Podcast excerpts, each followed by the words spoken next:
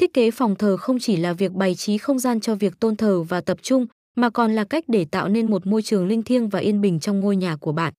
Dưới đây là một số yếu tố quan trọng cần xem xét khi thiết kế phòng thờ.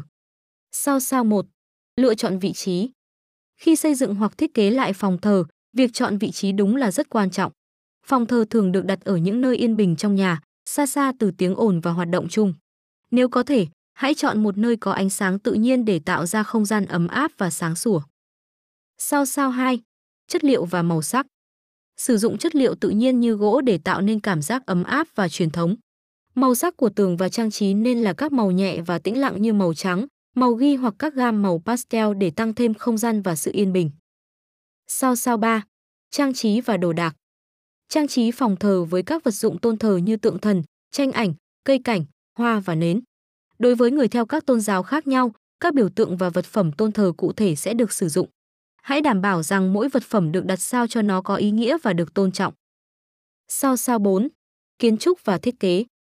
Kiến trúc của phòng thờ thường được thiết kế theo các hình thức truyền thống hoặc phản ánh nét đẹp hiện đại. Đối với các phong tục dân gian, cấu trúc của phòng thờ có thể phức tạp với những đường nét tinh xảo và các chi tiết trang trí. Sao 5. Kích thước và không gian. Phòng thờ nên đủ rộng để cho phép người tham dự thoải mái. Không gian này không nên quá chật chội hoặc quá rộng lớn. Nếu không gian hạn chế, bạn có thể sử dụng các giải pháp thiết kế như đặt tượng thần trên các kệ đỡ hoặc trên tường để tiết kiệm diện tích.